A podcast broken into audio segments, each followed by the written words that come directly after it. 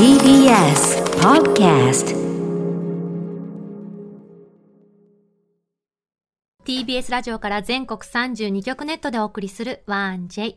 この時間は共立リゾートプレゼンツ新たな発見を綴る旅ノート。全国にある共立リゾートのホテルや旅館の地域にフォーカスを当て、歴史や観光スポット、絶品グルメなどその地ならではの魅力をご紹介します。今月は北の大地北海道を大特集。北海道内には共立リゾートが3つ、道民チェーンが12、合わせて15施設ございます。今日はラビスタ釧路川にある釧路エリアの旅の魅力をご案内します。日本最大級の湿原、釧路湿原を中心とした釧路エリア。斉藤さん、釧路って訪れたことあります？釧路もないね、行ったことが、ロケとかでもないし。あ、そうですか、なかなか行かないかもしれないですね。そうだね、私はね、釧路に映画の撮影で1ヶ月行ってたんですけど、なんかね、空気感がすごく幻想的だった。夕日が綺麗だし、霧がよく出るし、湿原もね、美しかったんですよね。それも1ヶ月行ってると、1日2日ぐらいは自由な、全然休みあります。 あるんだ。じゃあその時にいろいろ回ったりとかして、タンチョウズル見に行ったりしました。いいね、最高でした。女優最高ですよ女優最高ですよ、初めて聞いた女優最高ですよいいな。でも今日はですね、そんな釧路エリアについてご案内いただく旅の案内人、旅シェルジュは釧路国際ウェットランドセンターの新庄久さんです。どんな旅をご提案いただけるのか。では旅ノート、今日もスタートです。今日の旅の案内人、旅シェルジュをご紹介します。北海道の釧路国際ウェットランドセンターの新庄久さんです。新庄さん、よろしくお願いします。はい、よろしくお願いします。お願いします。私、先週間違えて新庄さんってご紹介しちゃいました。すみません。いえいえ。濁らないんですね。そうなんですね。私の祖先が山口県の岩井島にいるんですけども、そこが本家なんですね。そこも濁らない新庄さん。新庄なんですね。本土の方にいるのは文家で新庄なんです。じゃあ新庄がポピュラーだけど本当は新庄さん、そうなんです。そうなんですね。今こうね、テレビ電話でつないでくださってるんですけど、後ろがすごいですね。壁の全部に帽子が全部が帽子ですね。大量の帽子が見える範囲でも20個ぐらいありますよね。帽子集めが趣味なんですか？ちょっと仕事の関係で全国回ることがあってですね、あるいは海外にも行くんですけど、行くたびには散歩してる時に帽子が目について、でその時記念にとか言って買ってしまうんですね。帽子好きだからだんだん全国行って集まっちゃったんですね。そうですねどれがお気に入りですか？いろんな柄あるけど。やっぱりなんていうんですか、カモのくちばしのようなのがあるんですよ。カモの端の、そういうこうしらしがぐっと前に止まったのがあるんですけど、それは気に入ってるんですけどね。それ被るとカモの端みたいになれるってことですか？いや、そういうわけじゃない。オーストラリアに行った時の思い出が出るもんです。オーストラリアのほら、私先週のタイコちゃんとぐんまちゃんがまだ頭に残ってて、ぐんまちゃんね、そっちかと思っちゃったじゃあ日によってなんか今日はこの帽子被ろうとかって変えたりしたりするんですか？しますね。フィールドはこれだねとか、今日はチャリだからこれだねとか。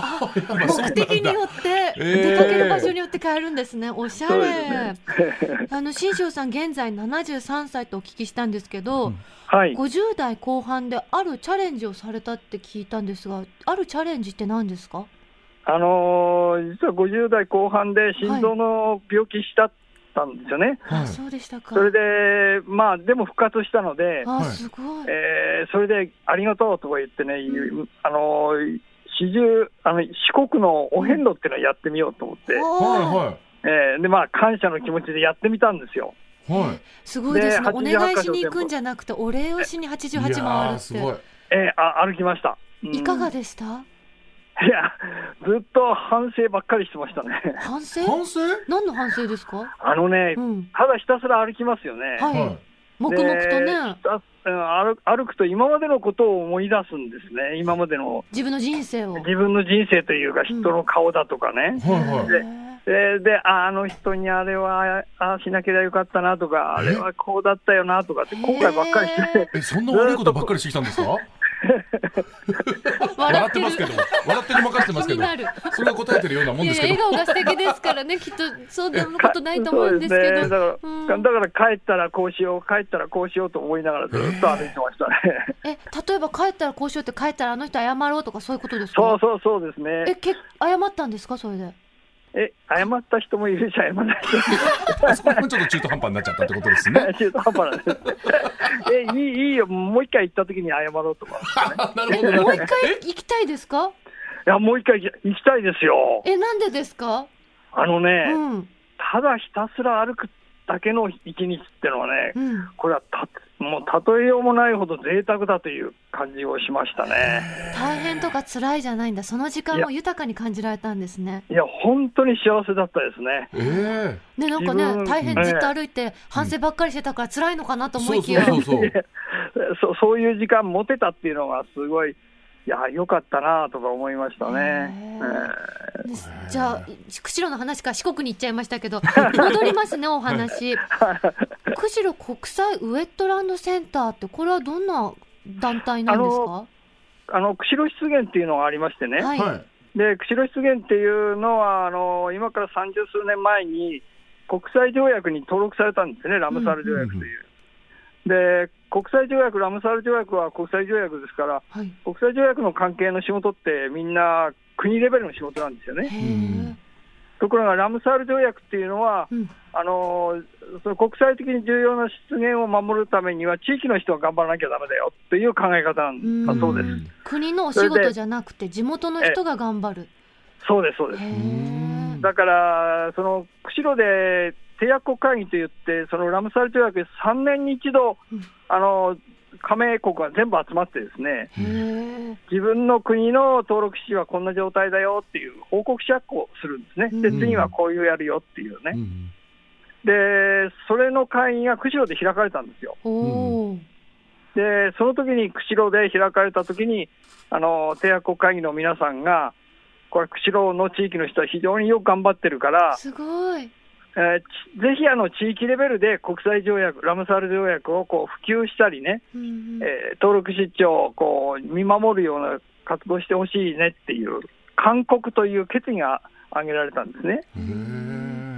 でそれを受けて、じゃあ作ろうって言って、ラムサール条約の登録地のある市町村が一緒になってですね、いわゆるネットワークを作ったんですね。それが国際ウェットランドセンターっていうやつですね。じゃあお仕事としてはその湿原を調べるってことですか？記録するんですか？そうですね、ラムサール条約ってこんな条約だよっていうことを皆さんにお知らせしながら、ラムサール条約ってうまく利用するという、保護しながら利用するという考え方なので、こんな風に利用していこうねっていう普及をするということと、今のラムサール条約の登録地はこんな状態だよってことを記録しておくと、で3年に一度の締約国会議の時に、私たちのラムサール登録地は今こんな状態ですっていう報告をするんですね。そのラムサール条約はこの綺麗な水場を守っていこう、鳥を守っていこうっていう条約ですよね。はい、そうです。それから外れちゃうこともあるってことですか？その登録地から。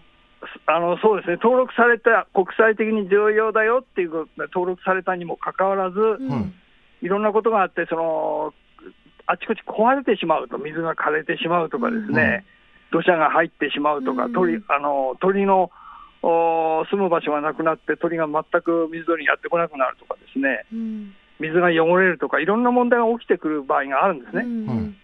そうすると国際的に重要な湿地でなくなっちゃったねという話になってですね、それは残念ですもんね。外されることはあるんですね。じゃあみんな地域全体で湿原を守っていくってことなんですね。守っていくというか見守っていくというですね。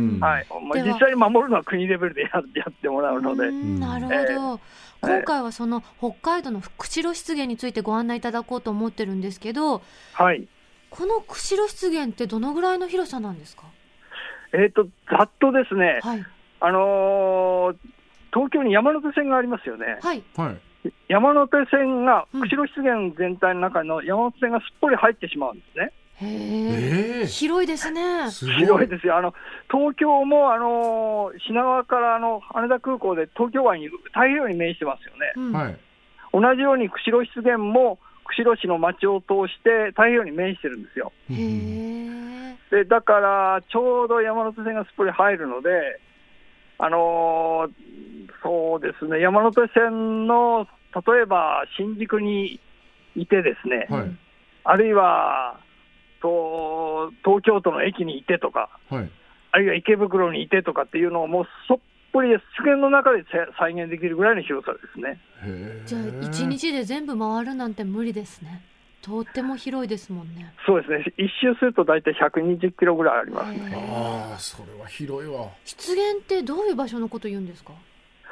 湿原ですから、うん、湿度って湿ってるんですよね、はい、原っていうのは草原です、うんうんうんうん、だから湿った水草原だ水でたっぷりある草原、うんうん、というようなイメージですね。そういう意味ですね。私釧路湿原に観光に行ってみたくて出かけた時に、はい、行ってみて歩けなくってびっくりしたんです。なんか勝手に草原みたいな湿った草原イメージしてたから、はい、のしのしそこを歩いてやろうと思って、はい、びっしゃびしゃなイメージだったら、はい、降り立てないって言われて、はいはい、そうですね、そうだったんだってすごいびっくりしたんですよね。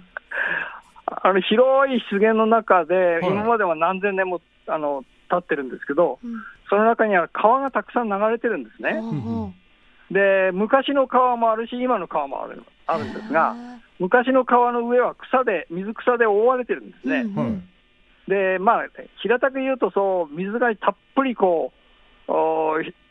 まった池みたいなところに水草のこのカーペットが蓋をしたような感じなんですよ。なるほど。一見見た感じは全部緑の草原の牧草地みたいに見えるんですよ、はいはいはい、だけど実際入ってみたらそれ浮いてるんだから、はい、ズボズボ埋まるんですよ。下手するとスポーンと落ちちゃうんです。じゃあ本仮屋さん歩いてたら埋まっちゃってましたもんね。埋まっちゃいます。初めきっとねふわふわしてるけどいけると思ってるうちに突然スポーンと昔の川の方に落ちちゃうというそういうことだったのかだから危ないから入らないでねって言われた、うん、なるほどなるほど。そんなこともあってですね、うんうん、国立公園なんですけども、はい、そんなとこって国立公園にならないよねって言われたのは一番先にそういうふうに言われたんですね。へー、そこが国立公園になったんですね。そうですそうです。国際的に重要な湿原だねって認定されたことはあるんですけどね。釧路湿原の魅力ってどんなところですか？釧路市からですねすぐ後ろにあるんですよ、背後に、うんうん、はい、だから車で20分チャリで行っても30分か40分ぐらいで行けるんですね。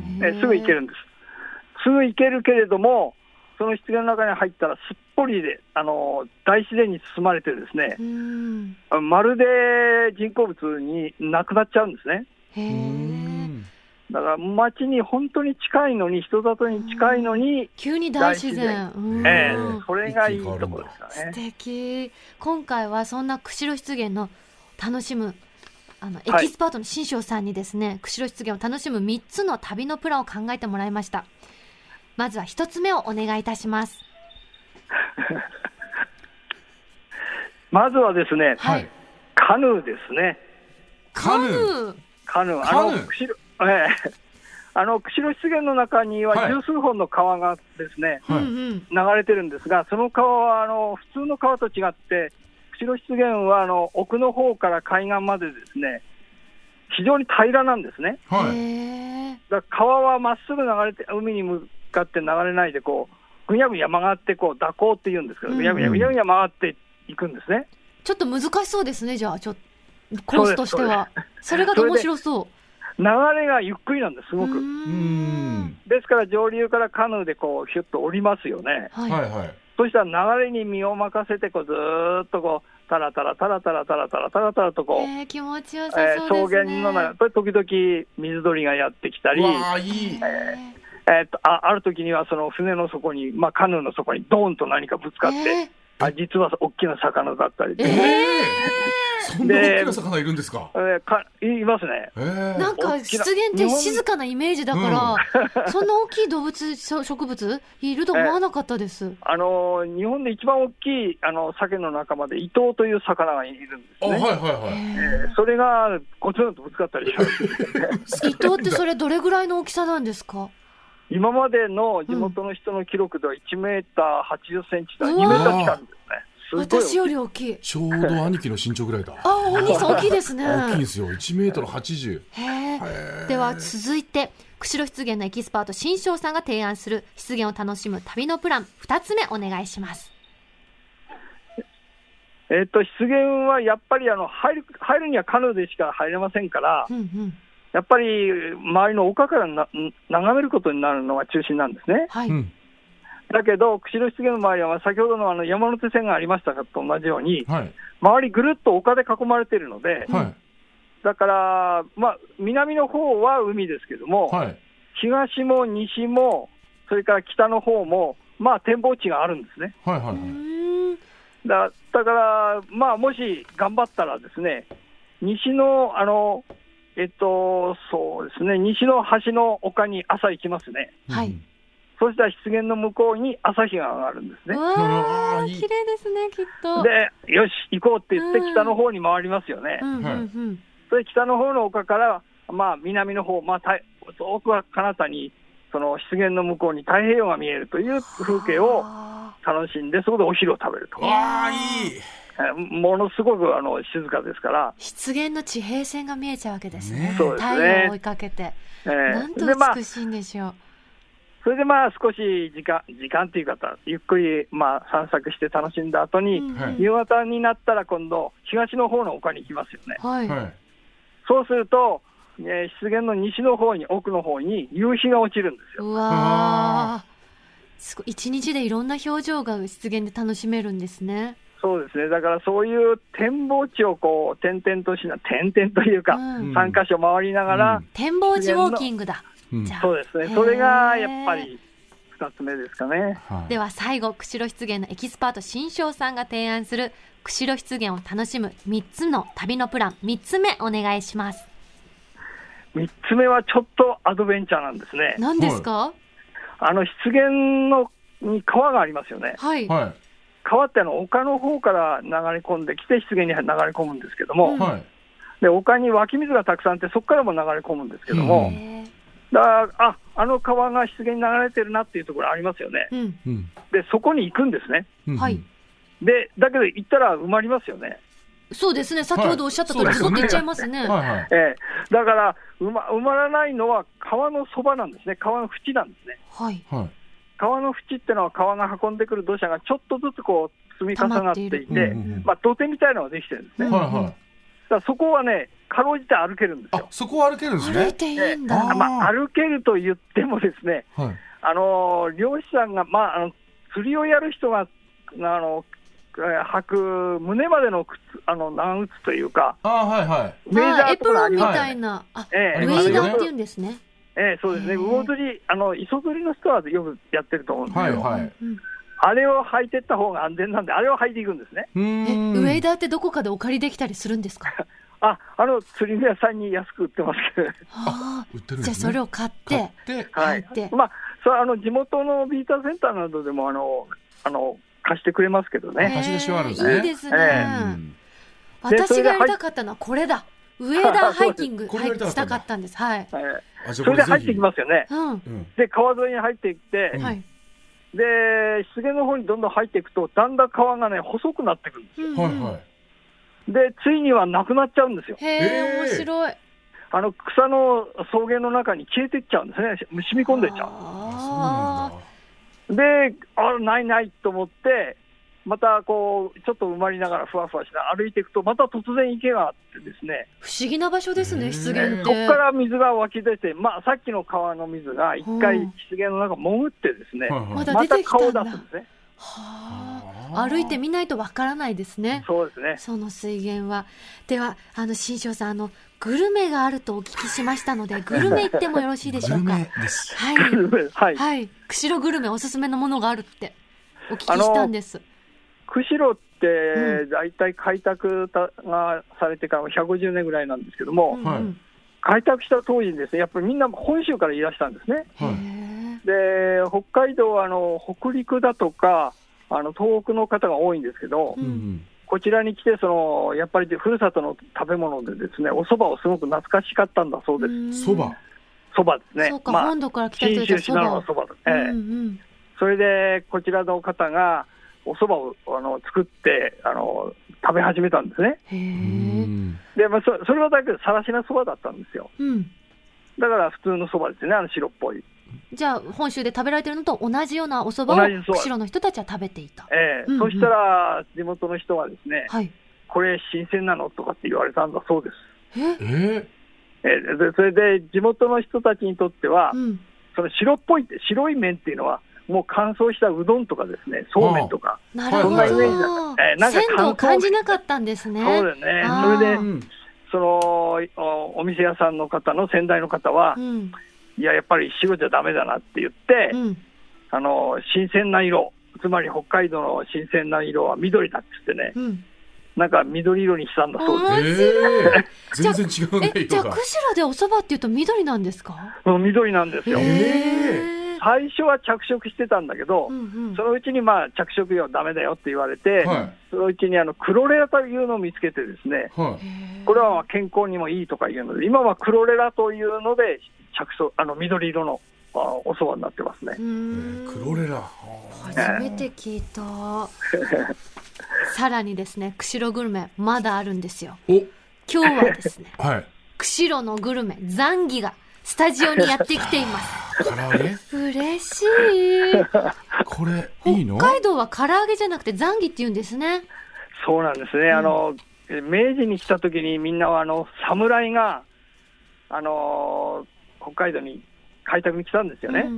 親族のその人たちがちょんまげ取って、いわゆるザンギで頭になってきたんですよ。なるほど。それでザンギ、それでそのザンギで頭だって言ってですね、やぶり頭にみたいにゴロっとしてますよね。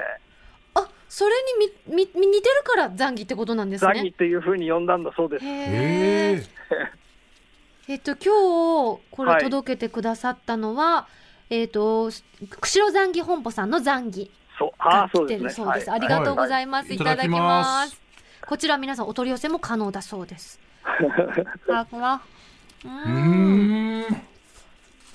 うまい。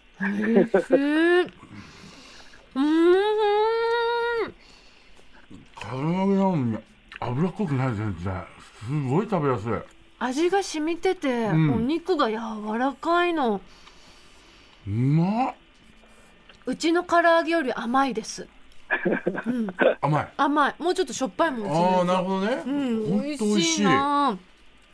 ごちそうさまでした。ありがとうございます。今日の旅の案内人、旅シェルジュは北海道の釧路国際ウェットランドセンターの新庄久さんでした。新庄さん、ありがとうございました。ありがとうございました。ありがとうございます。ここでドーミーイングループからのお知らせです。北海道釧路駅より徒歩9分に位置するラビスタ釧路川。最上階の展望ラウンジや大浴場からは北海道三大名橋の一つ、ぬさまい橋と釧路市内の美しい街並みをご堪能いただけます。また、天候が良ければ、釧路川をオレンジ色に染める世界三大夕日を見ることができます。客室は木目が優しいモダンなインテリアとともに、広々としたゆとりあるベッドでくつろぎの時間をお過ごしください。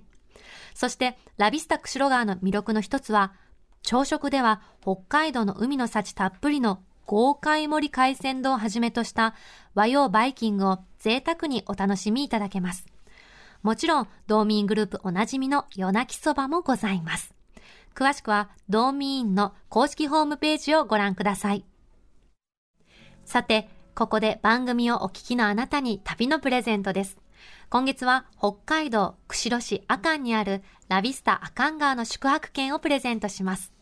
ラビスタ阿寒川は道東を代表する観光地阿寒湖より車で約10分。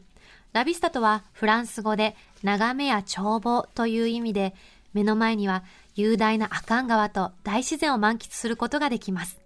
タイミングが合えばエゾシカやキタキツネに会えるかもしれません。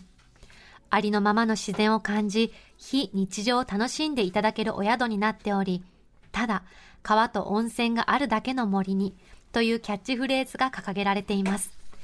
館内で使用する水は湧き水から引いており、大浴場は敷地内から湧き出る自家源泉の天然温泉かけ流しを贅沢にご堪能いただけます。お食事は北の大地の豊かな恵みを存分に味わうことができ、夕食は四季折々の懐石料理、朝食は和食か洋食の2種類よりお選びいただけます。そんなラビスタ阿寒川のペア宿泊券を1組2名様にプレゼントいたします。ご希望の方はインターネットで TBS ラジオ公式サイト内、旅ノートのページにプレゼント応募フォームがありますので、そこから必要事項をご記入の上ご応募ください。締め切りは7月31日土曜日までとなっております。たくさんのご応募お待ちしております。なお当選者は発送をもって返させていただきます。またこの番組ではあなたの旅のメッセージもお待ちしております。北海道を旅した思い出はもちろんのこと、共立リゾートのホテルや旅館にご宿泊された方の感想もお寄せください。メールは 1j@1j.jp1j@1j.jp です。今日残儀ご紹介しましたけれども、共立リゾートのスタッフの方一押しは南蛮亭というお店だそうです。南蛮亭、はい、残儀でもね、いろんなきっとお店のね味がありますから、そうだね、ぜひ釧路に訪れた際は皆さん行ってみてください、はい。さて来月の旅ノートは岐阜県の飛騨高山白川郷を特集します。歌手の野口五郎さんをお迎えします。来週の旅ノートもどうぞお楽しみに。